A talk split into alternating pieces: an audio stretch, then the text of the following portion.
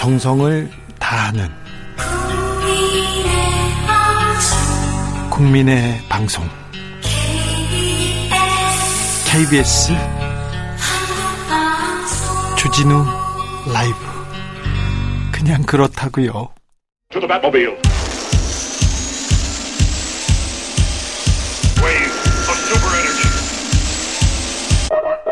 주 기자의 1분 침팬치의 수면 시간은 하루 9시간 30분입니다. 종류별로 다르지만 원숭이는 하루에 한 12시간 정도 잔답니다. 17시간 자는 원숭이도 있다고 합니다. 정말 원숭이처럼 자는 제 친구 있습니다. 제 주변에 그런 사람들 많습니다. 근데 OECD 통계를 보면요. 인간은 하루 평균 8시간 22분 잡니다. 미국 사람은 8시간 48분, 아, 프랑스 사람은 8시간 32분. 선진국에서 주로 많이 자요. 한국인은 평균 7시간 51분 잡니다. 한국인은 오래 일하고 적게 잡니다. 너무 오래 일하고 너무 적게 잡니다. 근면 성실, 잠은 죽어서도 잘 수 있다. 이런 얘기 어려서부터 이렇게 배웠지요. 수면의 질도 최하위권이라고 합니다. 인간의 수면 시간은 점점 짧아지고 있습니다. 저명한 인류학자는 잠자는 동안 일어날 지 모를 적의 위협에 대처하기 위해서 라고 하더라고요. 인류의 조상이 안전한 나무에서 내려오는 순간 걱정이 커졌고 잠이 줄었다고 합니다. 수렵 사회에서 농경 사회로 바뀌면서 안정적인 먹거리를 얻게 됩니다. 대신 잠을 줄이고 더 많은 노동 시간 투자해야 합니다. 전기가 등장하자 활동 시간 길어졌습니다. 그러니까 노동 시간은 늘어납니다. 수면은 줄었고요. 그래서 인간은 더 행복해졌을까요? 위대한 발전인가요? 아니면 어리석은 발견인가요? 저는 판단이 서지 않습니다.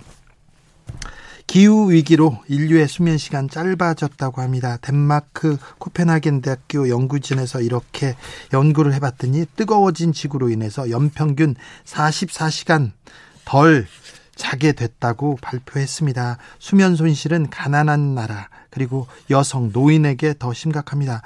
음, 여성이 평균적으로 온도에 민감합니다. 영향을 더 받고요. 그리고 개도국 주민들은 선풍기나 에어컨 사용률이 낮아서 수면 손실의 피해가 더 컸다고 합니다.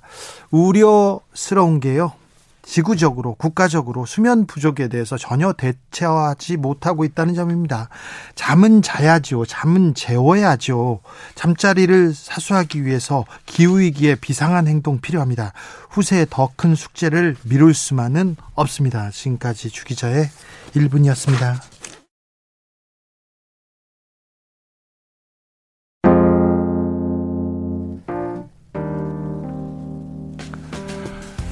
코린 베일리 래의 Sleepy Trouble Sleeping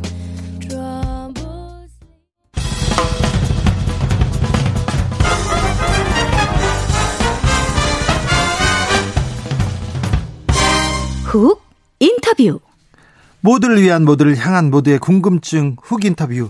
안타깝게도 한국형 발사체 누리호 2차 발사가 한 번 더 연기됐습니다. 아, 그동안 많은 분들이 고생하고 애쓰셨는데 많이 좀 안타깝고 아쉽습니다. 하지만 끝이 아닙니다. 그리고 힘을 내서 또 한번 다시 쏘아야죠. 끝까지 가야죠. 힘을 내시라고 응원하고 싶습니다. 그렇다면 누리호 다음 발사는 언제쯤 될까요? 좀 물어보겠습니다. 문인상 한국항공우주연구원 박사님 어서 오십시오. 네, 안녕하십니까. 네. 네. 고생 많으셨습니다. 아유, 제가 저보다는 현장에서 일하시는 분이 더 고생이죠. 네. 누리호 작년 10월에 1차 발사 안타깝게 실패했습니다. 뭐 실패라고 할 수도 없죠. 그 뭐 위대한 진전의 한 과정이니까요. 그런데 이번에 발사하지 못했습니다. 어떤 이유 때문이었는지요? 음, 제가 알기로는 이제 그 발사가 준비가 다 거의 다 끝나가지고요. 네. 네 그, 그, 발사체를 발사대에다 세우고 네. 최종 조립 과정, 최종 점검 과정에서 점검 과정 중에 하나가 이제 산화제 탱크가 탱크에 산화제가 얼마나 차 있는지 네. 그 신호를 보내는 센서라는 게 있는데요. 그 센서의 신호가 지금 미덥지 않다. 라는 결론을 내린 것 같아요. 네. 이제 왜 그러냐면은 이제 보통 우리가 어떤 이제 정밀 기가가 센싱을 해서 신호를 보내게 되면은 네.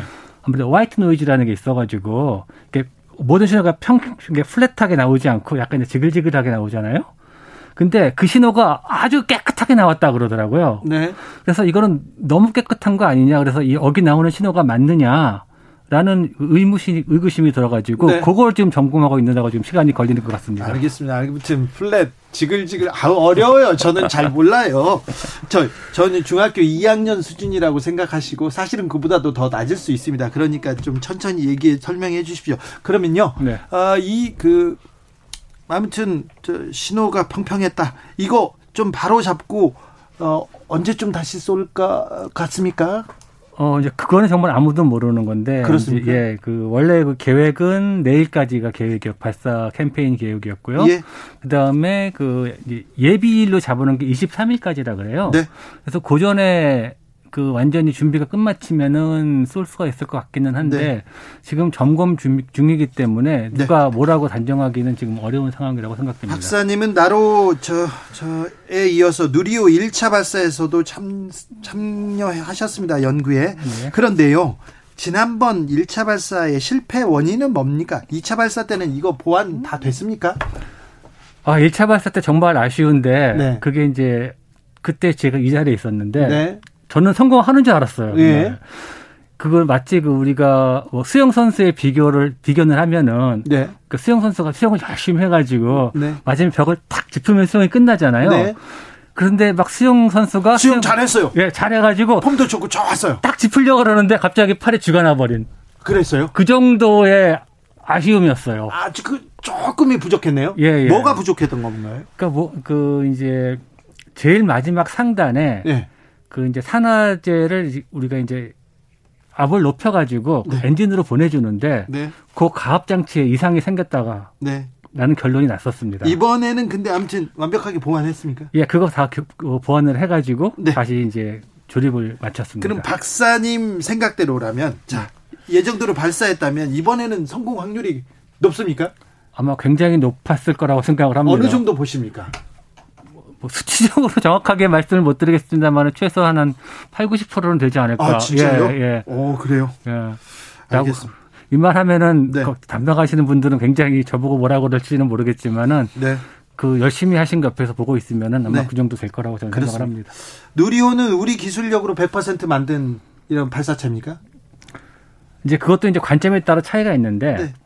지금이 글로벌 시대잖아요. 예. 그래가지고 뭐 볼트 하나까지 다 우리 거다라는 말은 못해요. 아니 그럼 뭐 예. 굳이 거, 그것까지 다 그렇죠. 만들 필요 없죠. 그런데 저희가 다 설계하고 네. 시스템 통합하고 운영하고 매니징 해가지고 만들었기 때문에 저희 발사체다. 외국의 네. 기술이 없이 자립적으로 만들었다라고 할 수 있을 것 같습니다. 독자 개발 이건 어떤 의미를 가집니까? 어, 적어도 외국에서 기술료를 지불하지 않거나 라이센스를 지- 지불하지 않고 아니면은 외국 기술 도입을 하지 않고 우리 국내에 있는 사람들만으로 네. 설계해서 제작해서 완성했다고 보면 그렇게 판정하시면 될 것 같습니다. 얼마나 걸렸어요? 이 독자 개발에는? 어, 그- 그게 이제 액체로켓이 처음 시작은 우리 그 KSR 3부터 시작이었기 때문에 그때부터 시작이라면은 한 20년이 넘게 걸린 거고 20년 동안 넘게 여기까지 왔습니까? 예. 우- 우리 우주 연구도 여기까지 왔다고 보면 됩니까? 예, 그렇습니다. 다음 주에 장마가 시작된다는데 예. 장마하고도 이게 비하고 또 영향을 또 받을까요? 예? 받습니다. 장마가 있, 있으면 아무래도 작업자들이 일하기가 힘들고요. 예. 그다음에 또 하나 이제 장마가 오면은 뭐 비만 이렇게 살살 되는 건 아니잖아요. 네. 청둥 번개 동반하고 이렇기 바람도 불 때문에 수 예. 바람도 세게 불 수 있고 그런 건 전부 다 발사체를 발사하는데 악영향을 주기 때문에 아마 장마가 오- 와버리면은 네.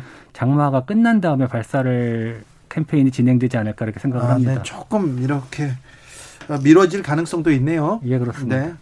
어, 4592님께서 날라가다가 잘못되는 것보다 다행입니다. 잘 보완해서 성공하길 기원합니다. 그럼요. 그럼요. 그럼요. 예. 7925님, 천천히 돌아가도 돼요. 완벽하게 검, 점검하고 방사, 음. 발사 성공했으면 좋겠어요. 그럼요, 그럼요. 지금껏 음. 20몇 년 동안 고생하셨는데, 천천히, 마지막에 이제 결실을 볼 때니까 천천히 가셔도 됩니다. 근데요, 네. 북한은 예. 우주 발사체를 쏘았어요. 그리고 ICBM도 막 펑펑 쏘아대고 있는데 예. 북한의 기술력은 어느 정도입니까? 그러니까 우리가 봐- 봐온 그대로죠. 북한은 지금 ICBM도 쏠 수 있는 능력이 있는 거고 네. 위성도 꽤 큰 위성은 아니지만은 그래도 궤도에 진입시킬 수 있는 기술이 있는 거고 그러니까 예. 북한도 발사체 기술과 그 ICBM 그러니까 그 ICBM까지는 못 가도 MR 그 중거리 탄도 미사일 정도까지는 충분히 가능하지 않나 이렇게 보시면 될 것 같습니다. 우리보다 좀 앞서 있습니까?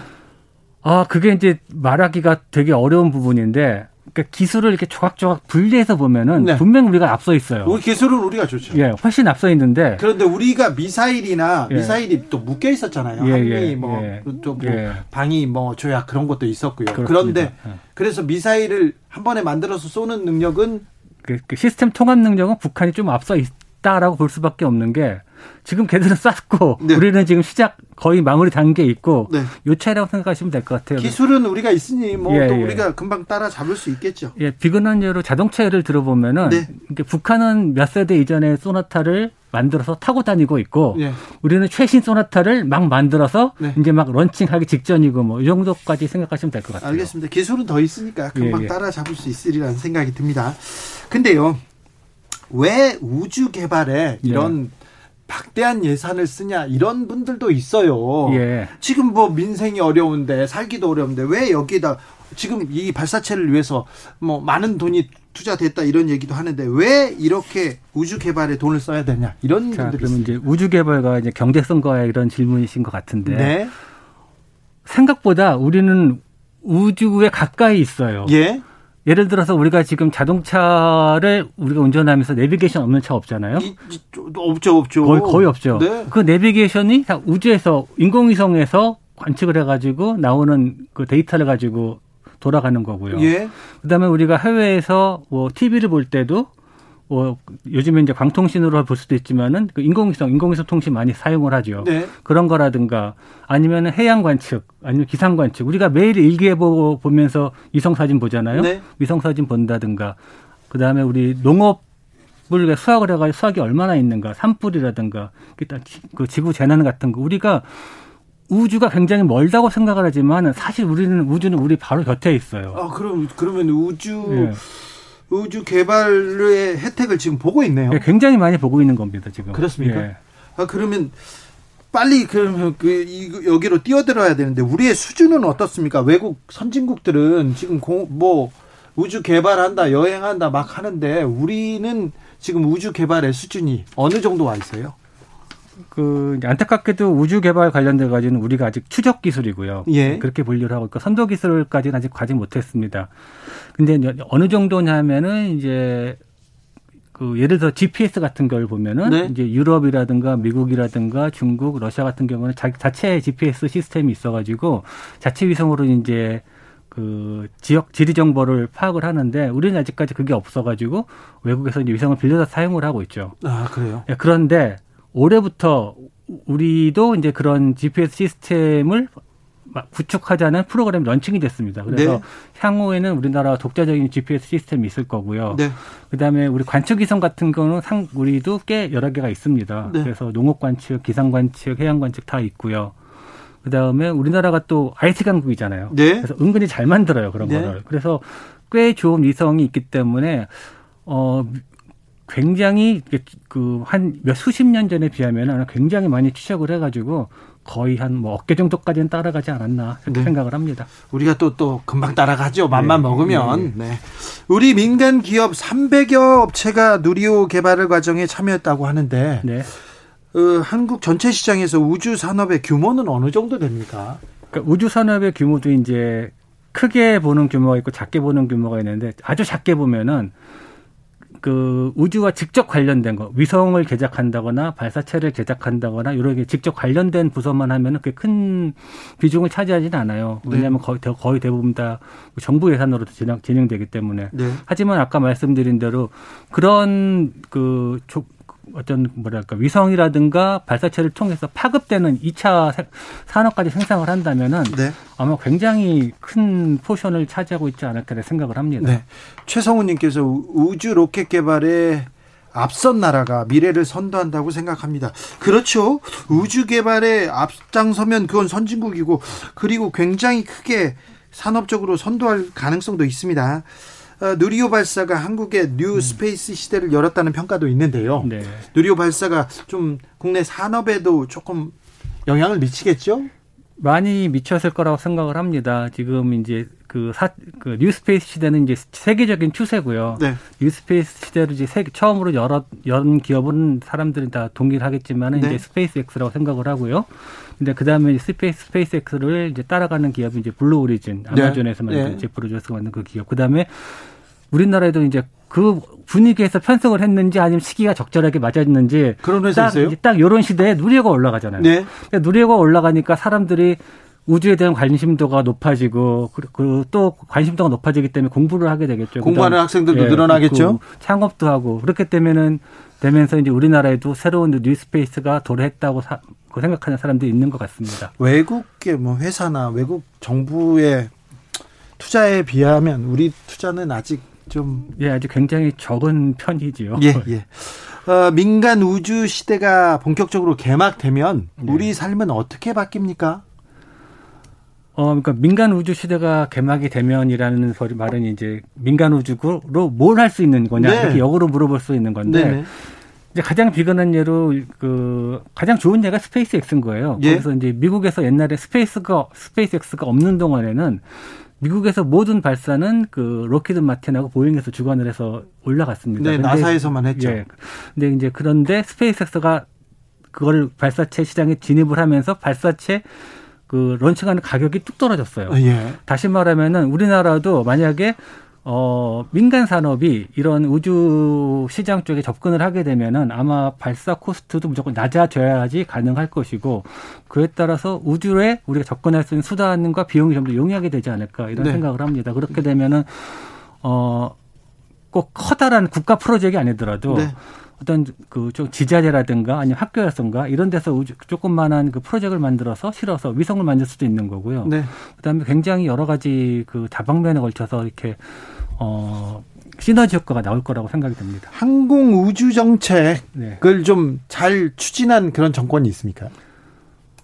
어, 항공 우주 정책은 역대 다 비슷해요. 왜 그러냐면 항공 우주 산업이라는 게 1년 해서 끝나는 게 아니고 네. 보통 한 10년씩 가잖아요. 네. 그렇기 때문에 한 정권에서 자, 우리는 시작합니다. 우리는 네, 네. 끝냈습니다. 이런 게 아니기 때문에 예. 그냥 꾸준하다고 생각하시면 될 것 같습니다.